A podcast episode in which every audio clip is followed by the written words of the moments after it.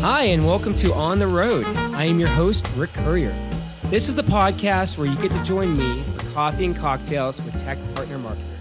Together, we'll learn from their experience and have a little fun. In today's episode, I traveled to Boston to meet with Ani Hagopian, Senior Partner Marketing Manager at Microsoft. I had a blast talking with Ani. We chatted about the differences working in large partner marketing orgs versus small ones. We also talked about what to watch out for when making that leap into partner marketing, the pitfalls, and the opportunities.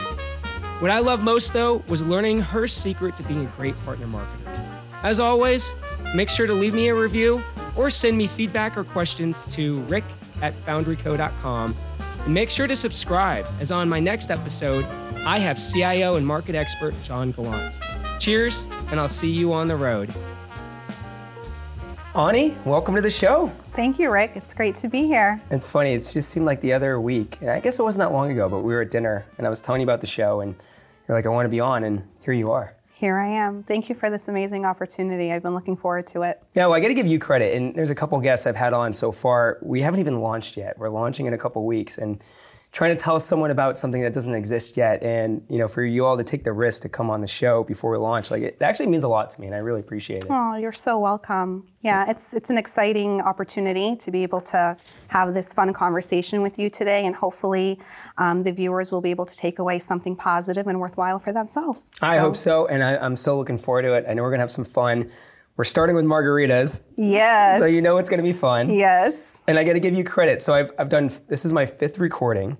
I think you're going to be number three um, in the in the lineup. And you're the first guest to actually bring the drinks to the show. Listen, so, I'm very particular.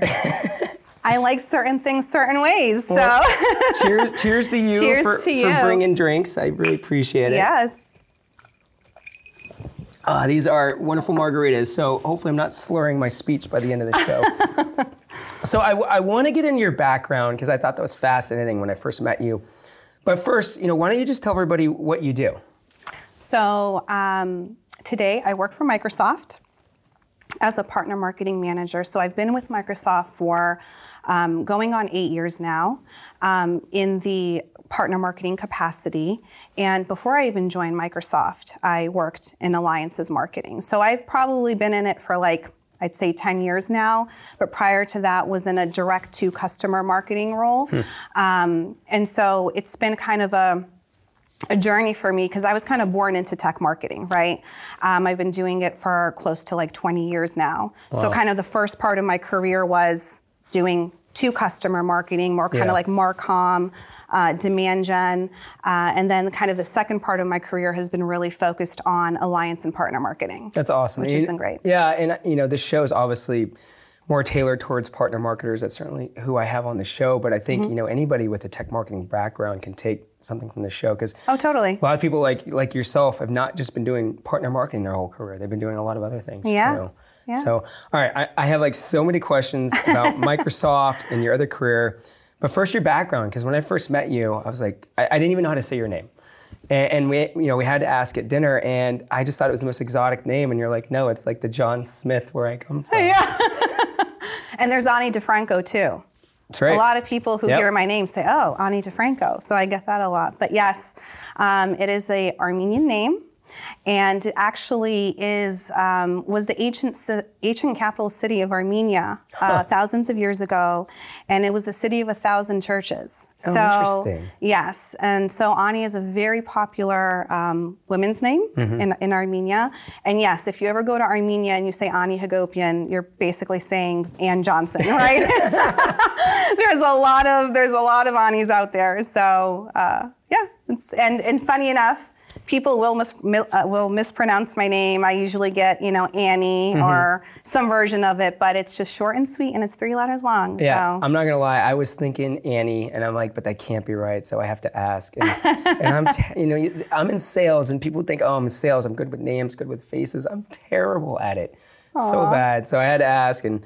And then I had to ask again as you came in today, how do you say your last name for the intro? And yeah. I, I, I hope I don't mix it up or mess it up. Well, no, we'll you, see. you did great. You did you did awesome. You're doing awesome. No worries there. Awesome. So, were you born in Armenia? Were you born here? What- So actually, I was born. Uh, I was the first American in my family. Okay. So my parents immigrated um, in the early 1980s, um, and then had me.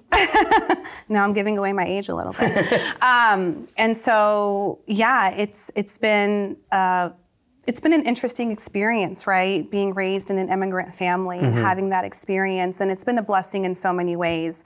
Um, it's really molded who I am today in the most positive way. Um, you know, I saw my parents come to this country with little to nothing in their pocket and be able to provide an incredible life for my sister and I. Um, you know, put us through college, right? And I think just even the mere fact that I've made it so far in my career and where I am today, right, is a testament to the incredible upbringing my parents gave me. Um, a lot of the drive you know, my father, um, especially, was always very, very supportive of really making sure that I was an independent woman. You know, um, career driven, just not scared to take risks and get out there and make it happen for myself. And so, um, you know, they've both instilled incredible values in me for sure. That's And taught me a lot. Yeah. You know, it's you know, driven, risk taking, family. I imagine all those things have come into play in terms of your career and where you've gotten today. Yes, certainly. How how is it specifically having an impact on the partner marketing side? Well, that's a really interesting question. I so I think for me, um, and I think this is just in my nature of who I am. I'm a people person. Uh, you know, there's a lot of fulfillment I get from helping others in its most simple way that I can say it, right? Um, and I think partner marketing is such a type of a role, and I've seen this happen where a lot of people that don't understand the nuances of alliance and partner marketing, they just assume it's marketing.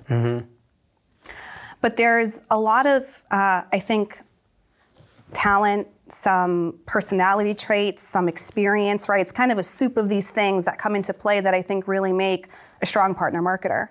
And a lot of that has to do with being, I think, emotionally intelligent, right? And being able to be in tune to others because you're in a role where you're building relationships. Yes, you are doing marketing, you are bringing your marketing experience to the table, absolutely no question. But you're also a bridge Yeah. you're working with a completely different entity, right? Outside of your own company. And you have to win over the hearts and minds, right, of those people that you work with because you need to partner with them to drive joint success. And so um, being able to listen, to empathize, to understand, to hear, right, are really important qualities. And to be able to understand how, you, how do you bring people together? Yeah. How do we all come into a, into a common goal together and drive that unified strategy? So, um, you know, I think and maybe it's not so much my culture, although Armenians do tend to be loud and we like to gather in large numbers and party and have a great time. so maybe maybe that has a piece to it. But um, you know, I think a lot of it comes down to your character, right? I mean, there's certain people that are like, you know, you want to be a programmer, right? you know, if you're uh, maybe alliance marketing is not for you, right? Like if you, you know, you want to be able to again enjoy building relationships, have a knack for it, right? Making those connections are so important. Yeah, I mean, I've seen it because, uh, you know, not necessarily through your eyes, but just the complexity of, you know, when we're, we do a lot of partner marketing programs here at Foundry, Mm-hmm. and, you know, we're working with two different marketing organizations to get a deal done. Yeah. It's two, it can be two procurement processes, you know, two marketing processes, two different martechs. Totally, yes. Two, two different political systems, Yes. right? Like, it's a lot to navigate. It and, is. And you know if, if you have the right connections the right relationships and that's with anything i mean even internally i tell my reps like you need to build internal customers because they're going to help you navigate the internal challenges Exactly. everyone faces right Totally. yeah very interesting all right so how did you make your first jump into partner marketing because it sounds like you didn't start in partner marketing I didn't. So crazy enough, I had been um, doing a Marcom role, and just like anything, right? Your network is just you got to keep up with your network and have a strong network. And so, what ended up happening is I was really unhappy in that role that that I was in, and I said, you know what? Like I got to get out of here. And so I just started working my network and found out that somebody I'd previously worked with um, had joined this uh, startup. and they were looking for a, you know a partner marketing role. And the cool thing about startups, right, is because you know they're willing to hire a little bit of the more unexperienced, right? They're looking for the go-getters. They're looking for the, hey, can we bring this person in? Are they, you know, yeah. are they going to fit into our culture? Are they a go-getter? And so, even though I didn't have that partner marketing experience, I had the connection who vouched for me, but then. Go but then again, you know, they did take a risk, right? Yeah. And saying, hey, we're going to bring her in because she has solid marketing background, but we feel like, you know, she's going to do well around this partner marketing stuff. So that kind of was my jump into it. And I really haven't looked back since. and that was 10 years ago. yeah. Um, and it's been an interesting ride because in my career of partner marketing, I've worked for the startup, right? Where I had to build the channel strategy from the ground up working hand in hand with sometimes they're called partner account managers, partner development managers, right? But really lock in step, right, with that role mm-hmm. um, in building out campaigns, programs, all sorts of really cool stuff. Um, you know, that kind of segued into Microsoft because that partner was part of the Microsoft ecosystem. Yeah. And back then, I mean, I remember I, I was the lead um, event organizer for what was called the Worldwide Partner Conference, which is now Inspire. Okay. Right? Yeah. It's Inspire. And I just remember my first um, Microsoft partner conference, and I said, you know what? I'd love to work for Microsoft one day. I just, it's like, you know, it's, it's endless partner, right? I mean, it's like it is the. How many years was that before you actually started at Microsoft? Oh, that was in 2015. Okay. Yeah, 2015. So, I mean, you basically plotted your course and ended yeah, up at Microsoft. It was the North Star for me. That's I was amazing. like, I'm going to make it to Microsoft one day, yeah. and I did. So oh, that's great. Yeah. Very cool. All right. So, what advice do you have for somebody that maybe wanted to break into partner marketing? They're not there yet they're looking for a partner marketing job. Mm. You've worked at a couple different organizations. Like, what are some pitfalls they should look out for, and you know, what are some opportunities? Yeah, well, I would definitely say um, when you're interviewing for an alliance role, you really got to ask the questions around what has the organization already done today to build their alliances. Like, mm. really understand what stage and maturity their alliance strategy is at. Okay. Because here's the thing, right? A lot of a lot of the time, sometimes people can pull the trigger too quickly in pulling in marketing. Hmm. Right? If you don't have a sound strategy, right? If you haven't built a foundation on your just your general alliances, like yeah. you know, you've gotten commitment from leadership, you know, you have these actual formal alliances that have been formed. Um, you know, you're getting your sales teams to buy into the strategy, right? Like you need that foundation there before you bring in partner marketing right? Because what is partner marketing going to do? We're going to surround that strategy, right? We're going to want to ask the questions of, well, what are you trying to achieve with this alliance? You know? So it sounds like there's what, some organizations out there that bring people in a little too, too early. yeah. So you really want to ask yeah. the questions around their alliance strategy, right? How how big is the team, right? How experienced are the people that are on the alliances team? You know, really get a grasp on that because you don't want to step in too early. Mm-hmm yeah. But again, everyone has their flavor of choice, right? Some people may not mind that, um, but it, it, could be, you know, more than you could bargain for, right? If you do step in too early as a marketer. Yeah, you know, I not that I see a lot of organizations hiring too prematurely, but I do know, like, I could see it being possible because, you know, the last ten years I've been doing the partner marketing stuff, been, mm-hmm. been in B two B longer than that, but you know, it used to be on the fringe, and now it's it, it's more mainstream now, right? Mm-hmm. And I see a lot of organizations being like, "Oh, we should be doing this." Mm-hmm. But that's a good point. Like, make sure they have the foundation set up before you jump in, because otherwise you're probably set up to fail. Totally. Yeah. And I'd also ask questions around the maturity of their actual central marketing organization as well. Hmm. So keep in mind, right? We say alliance marketing, but an alliance marketer doesn't have a dedicated marketing team behind them. Right. They sit in the alliances organization.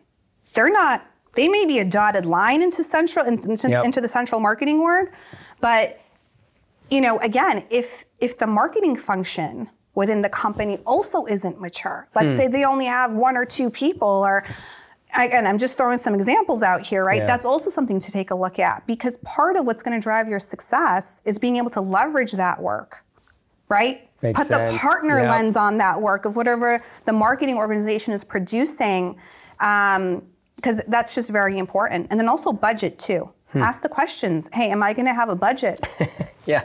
Because newsflash, if you don't have money, it's really hard to do marketing. Yep. right? so, so yeah, that's an important point to ask, right? Is you know, is there going to be funding available, right? What's my budget going to be like? And And have you, in your past, have you worked really hard at, at getting those good relationships with the central marketing team and building that connection Oh. to leverage that? absolutely, 'Cause- and the reason why I ask is yeah. I, I often hear they don't understand what we do.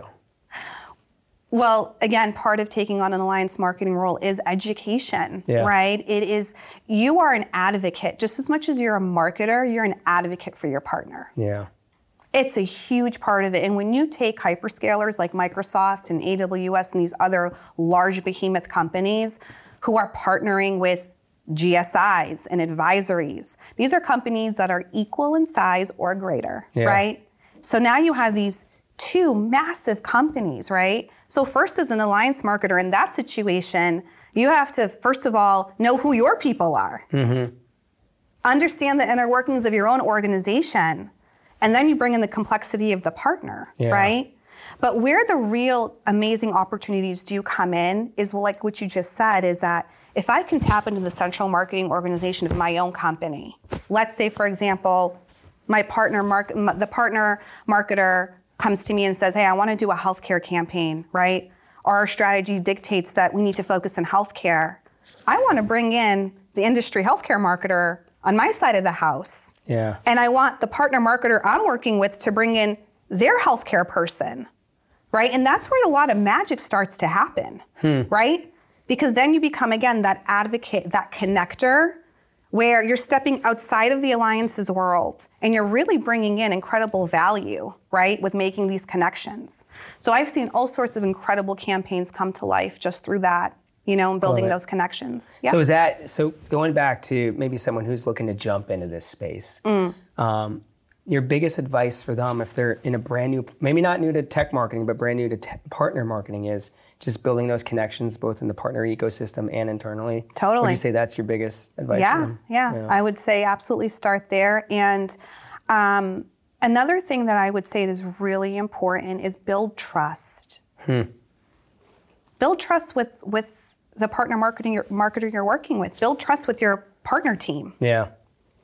right? It's it, it's so important is that there's a fine balance of, you know, your organization is going to tell you things or ask you to do things, right? Go to the partner and pitch in this program.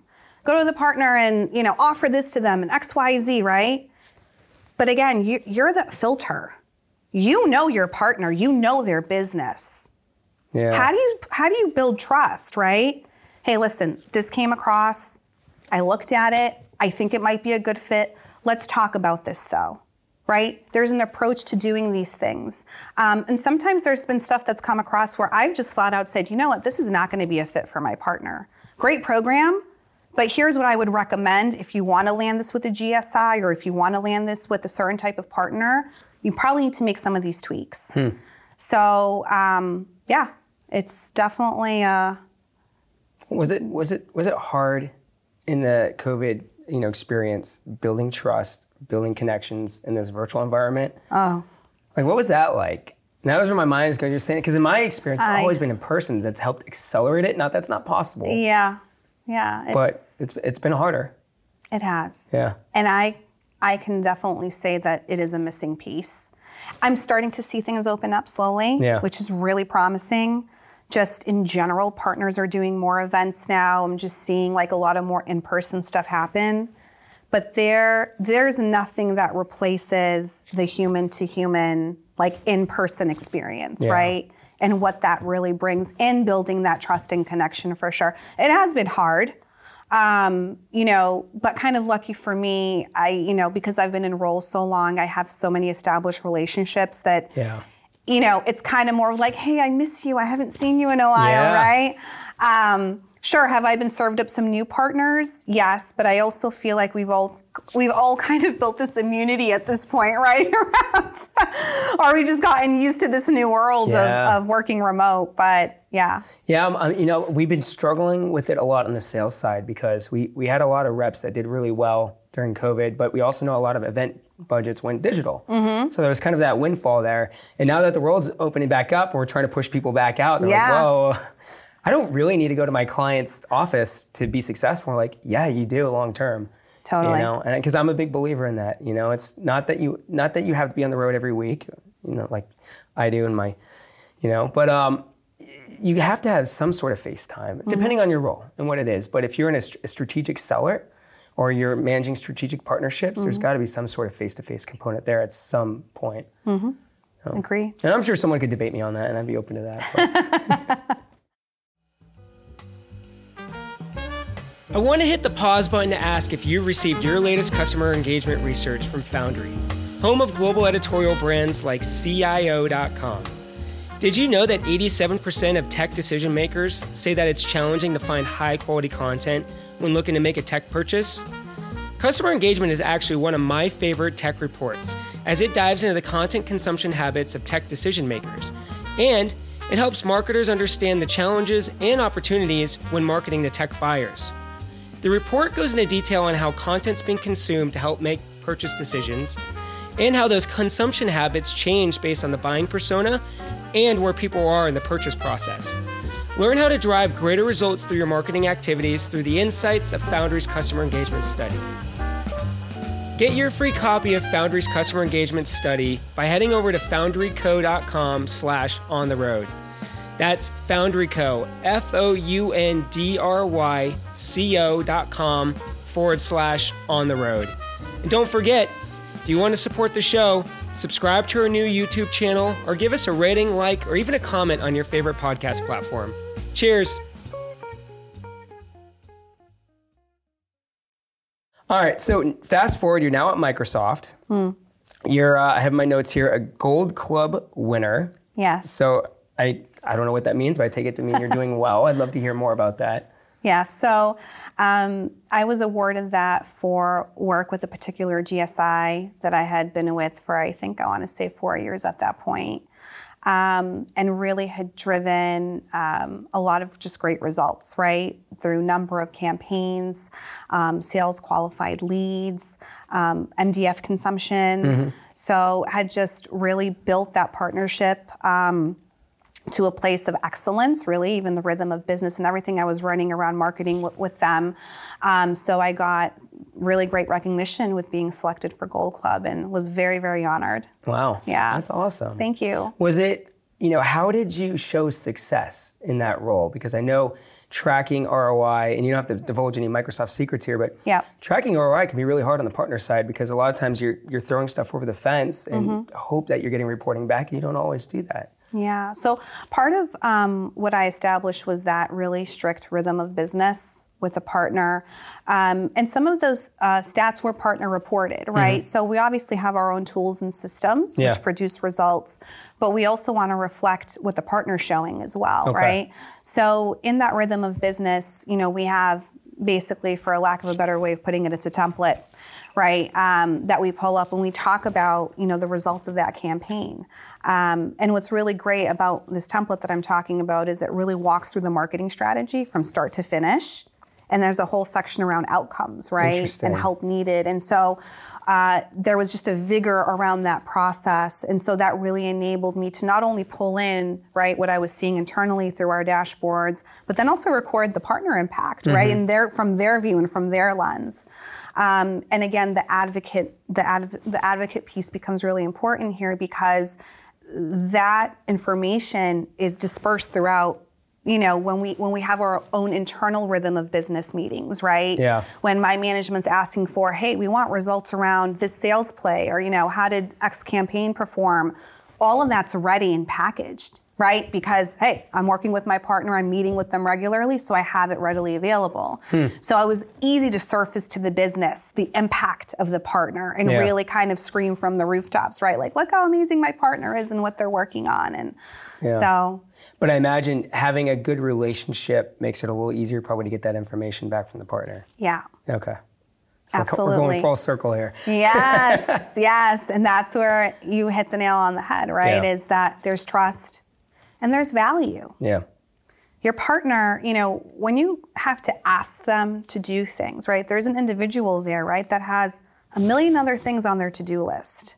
Yeah. You know, sure, they're in alliance marketing and they're dedicated to the Microsoft partnership and all of that, but they have their own internal, you know, agendas and things that they also have to fulfill. So when you're making these asks, that person should feel, you know what, I'm doing this because I'm also getting value back. Yeah. Yeah. And that's really important as a partner marketer. It's not always clear. And what I mean by that is you have to get creative. You have to get creative and figure out, and this is where the go getter piece comes in, this is where thinking outside the box comes in, is you got to go and figure it out. Yeah.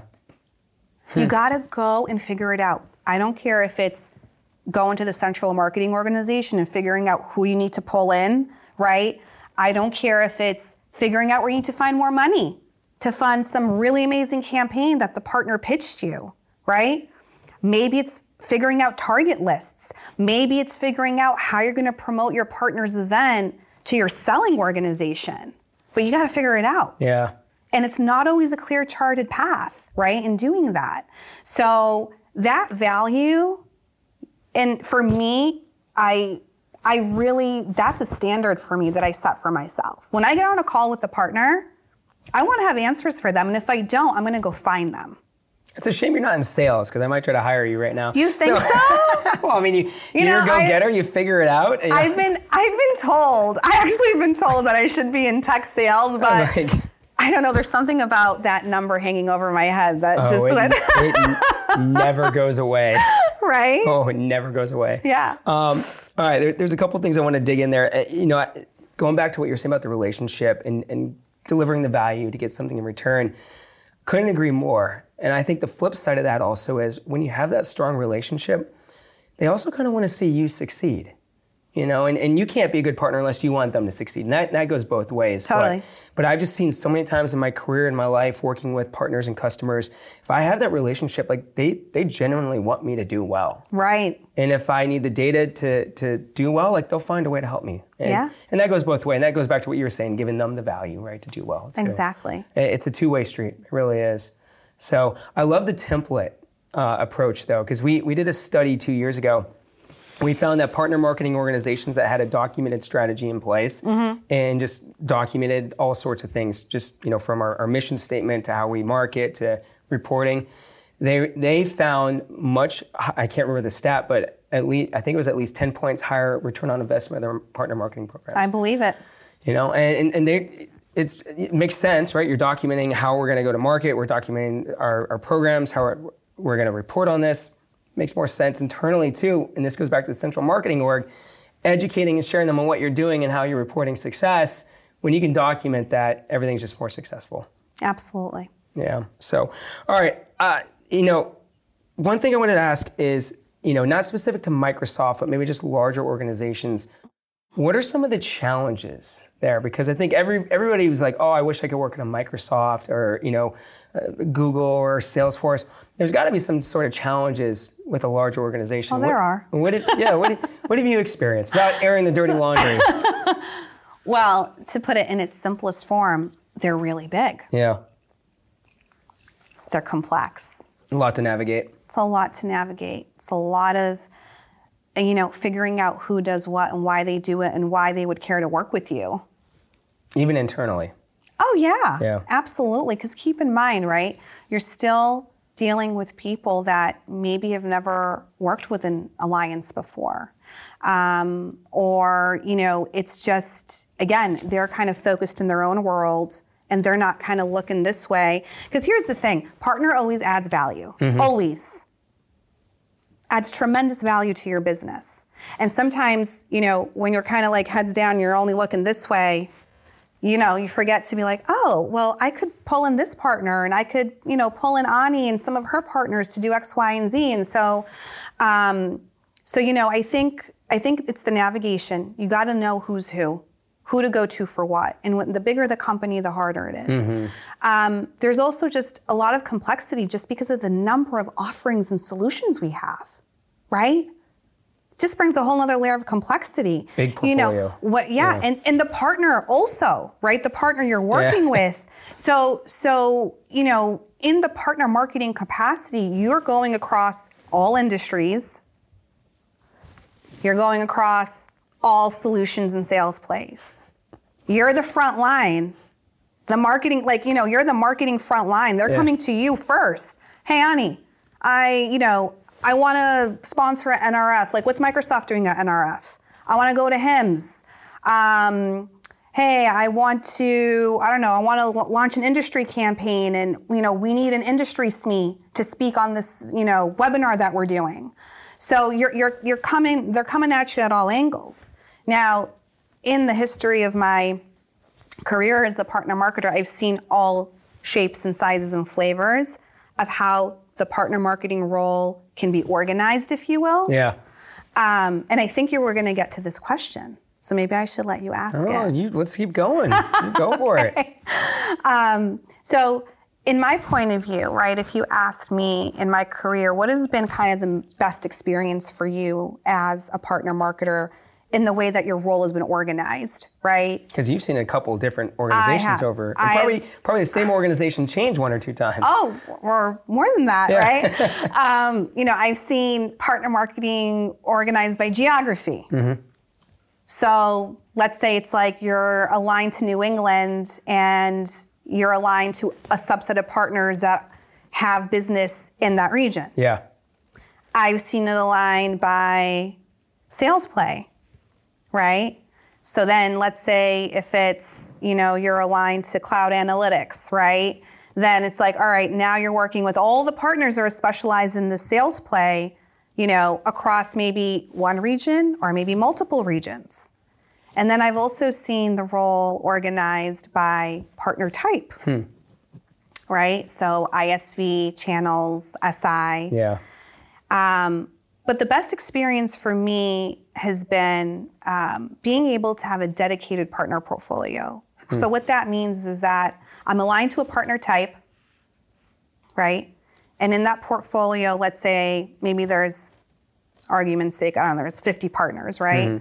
I manage five out of the 50, right? And I am their one stop shop Full portfolio. full portfolio. I own those partners, and I'm across all solution areas, all industries, everything. Like I'm their point of contact, right, um, for partner marketing. And why is that your favorite? It's my favorite because, um, and I will say this: I think when you look at segment-wise, if you're an SMB, that that type of structure is not necessary because SMB is always going to be scale, Okay. right? When you go up market, more into the enterprise space, you know, I'm talking GSIs or enterprise um, systems integrators. You know, the the business gets more complex, and the the size of the companies get bigger. So you really can't achieve as much when you're scratching the surface. Like you need to go deeper. Right? You need to form those relationships across their practice areas, their marketing teams, and that's where you can really drive a lot of impact. Okay. And it makes it easier for the partner too, right? Because they know, like, all right, like this person is my dedicated go to. You know, I know I can go, because partners don't like a lot of change, especially once they've built those relationships. When you get pulled away, they're like, wait, what happened here? You know, I'm getting somebody new. Yeah. Who is this person going to be? And so when you're able to build that trust and that depth of the relationship, it takes time you know and so i have just found that you know having that dedicated portfolio is has been great you No, know? I get it because, you know, I think about my own experience here at Foundry, which used to be IDG. We used to, I mean, when I when I came here back in 2010, I was at TechTarget prior to that. I came into IDG, there was a rep, there were three reps for CIO.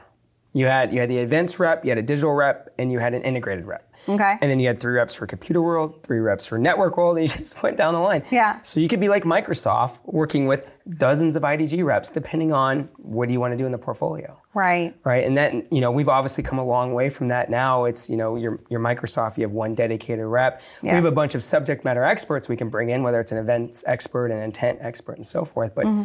You have one person driving the portfolio relationship, and that's Right. it's one person you can call when you have a problem, you need something, and because same thing for us. This is a relationship-driven industry, advertising, Yeah. right? And I've been working with the same people for years. It's, it's very similar to the partner side. It's interesting. It is. So, so I agree with you on that. Um, that's interesting. So in the sales play, you could have multiple partner marketing managers if you're a big partner. Mm-hmm. Oh, interesting. Yeah. Yeah. Because listen, that one partner can be across all the solution areas. So then you have, you know, multiple partner marketers that might be engaging, which on the positive note, it does open up the partner to building more relationships. But it also kind of takes away, remember when we talked about being that filter a little bit? Yeah. kind of removes that filter. Yeah. Hmm. So the partner could get, you know, inundated with a lot. But there's there's there's pros and cons. I was going to ask, like devil's Yeah. advocate is the pro that you, you're dealing with people that are very knowledgeable about that one particular area. Right. They go deep. Oh, totally. Yeah. And that's a So- challenge we run into is like you got to be an inch deep and a mile wide on the right, portfolio. Right, right. So. there's there's pros and cons to both. Yeah, yeah. But I just, you know, I have my favorites, I guess, my favorite way of doing things. Well, I mean, you know, I think the theme of this conversation has really been relationships, and Yeah. you know, it makes sense that that you lean towards that because you can drive a lot of value through relationship. You know, and if you have to pass somebody off and they really want to work with you, that that can also be really frustrating to the partner. Okay. Yeah. So, all right, switch gears a little bit. Um, we obviously walked you through the Foundry Needham office here. Um, nobody here. We're still, by and large, work from home. By the way, there were a couple pe- people here earlier. Should, my boss is probably watching. There were people in the office. Uh, but you know, we- we're still navigating this return to office stuff, right? And I know, you know, some of your big competitors have forced people back in the office, and I think Microsoft is still letting people work from home. You know, you personally, you know, what is what does work from home mean to you? Flexibility. You know, I I think, you know, first of all, I think self-care is really, really important. I think, you know, traditionally years ago when you had to be in the office, you, you know, uh, a lot of organizations I know would build gyms Right? I Yeah. remember the startup that I worked for had a full blown, I think they had a yoga stu- studio too, which is pretty cool. Never took advantage of it because I was always busy working. um, but I think, you know, for me personally speaking, it's afforded me more time to just self care, right? Yeah. Whether that's, you know, exercise, um, you know, whether that's, uh, you know, being able to do uh, maybe like more just self care things, right? Like whatever it can be, whatever it is that you find that is um, good for you, that relaxes you, um, and just helps you personally. Uh, and it's also afforded me more time with my daughter too, right? Um, it's really hard, you know, you're a working mom. How old is she? She's almost four Four. and and so that's also been really great is that I have that flexibility of hey I can run to daycare and pick her up or um, you know all that but l- here's the thing here's the reality I I do miss my team though like Yeah. I absolutely miss my colleagues and I I cannot wait for the day that we actually have an offsite, in-person offsite, I feel like I'm gonna spend like one full day just hugging everybody. like I'm just gonna be walking around hugging everyone because it's like I haven't seen you in years, right? It's, Yeah. it's crazy. It's not even though we're on teams all the time. It's just it's just different. Yeah. It's just different. Yeah. So do you do you like pop into the office or is it just 100% at home? I, I pop in once in a while, Yeah. but again, it's I think kind of what you described, right? It's just not not a lot of people are there. I love going to partner events at the Yeah. Microsoft offices. I love the partners and what they do. They always get a full house in there, so um, it's absolutely wonderful going to those and supporting the partners for sure. But it can be it can be too quiet sometimes, you Yeah. know, and the employee floor. I get it. I get it. You know, it's I, I've also loved the flexibility. You know, and I, I think you know it's funny because I travel around the country and I go into these offices and I see a lot of them are just empty. And I don't know how that's going to shake out. I think the pendulum's swinging back a little bit. I don't think it's ever going to go back to what it was. You just, Yeah. You know, some some companies will, um, but I don't think by and large. I think it's going to be really hard to retain and attract good talent if if you're that company because your competitor will just be like, come work for us and we'll give you the flexibility. right. You know, so I think companies are going to find some sort of equilibrium. I Um, hope so. Yeah, and it's it's, it's weird because a lot of the people I've been talking to about this question are people that used to be in the office that are no longer in the office. Mm. And I feel like we all got benefits and learned a lot from that environment. Mm-hmm. And now we're in a different environment, but we benefited from the first environment. Yeah. where now you have a whole new generation of marketers and sales that are going straight to work from home that never learned all the nuances and intricacies and every, every all the skills that we frankly yeah. learned from being they never office. learned what, what it's like to have a salesperson just walk right up to you and say i need a marketing event yeah. I know I know the holidays are next month, but I, I need I need a marketing event. I do because that's going to help me close my sales. And so those are all really treasured memories. right? yeah. Yeah. I yeah. know. So I don't I don't know how that's going to shape the next generation. I, I don't. It's going to be interesting to see. Yeah, it will so, be. Speaking about the next generation, I, I've been asking the last couple guests about AI.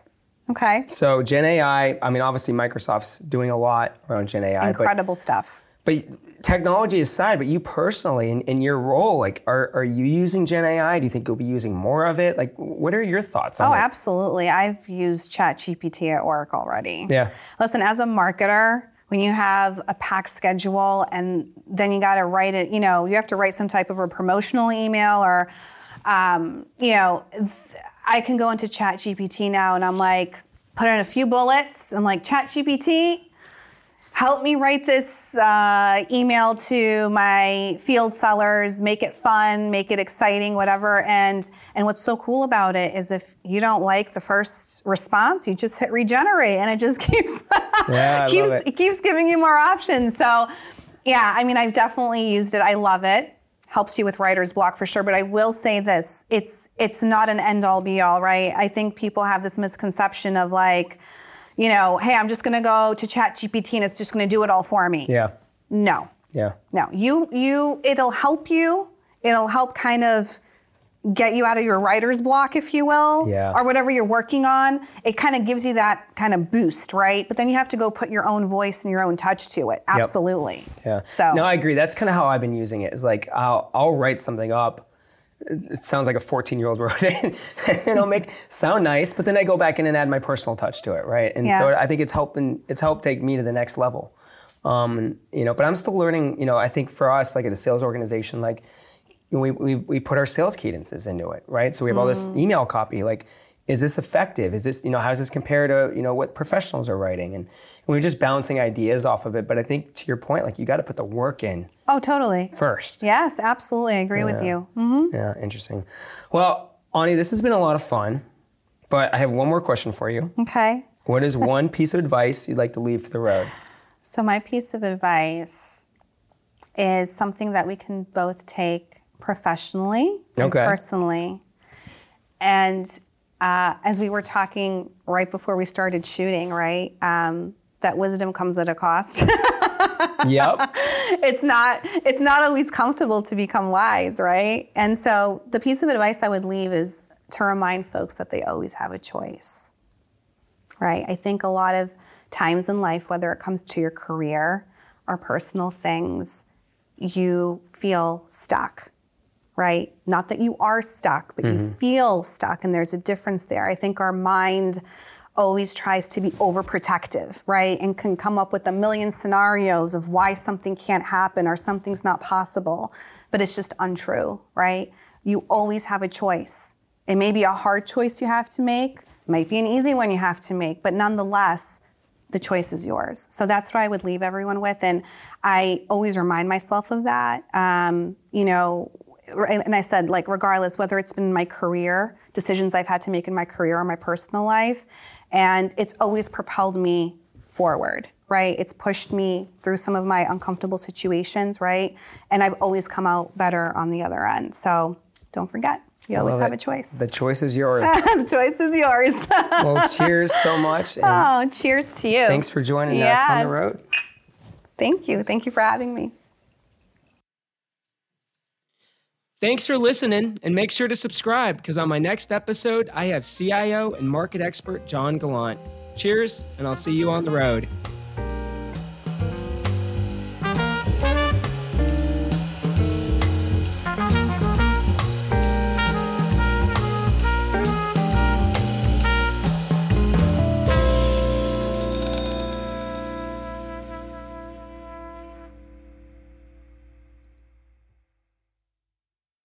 This podcast has been brought to you by IDG Communications Incorporated, doing business as Foundry.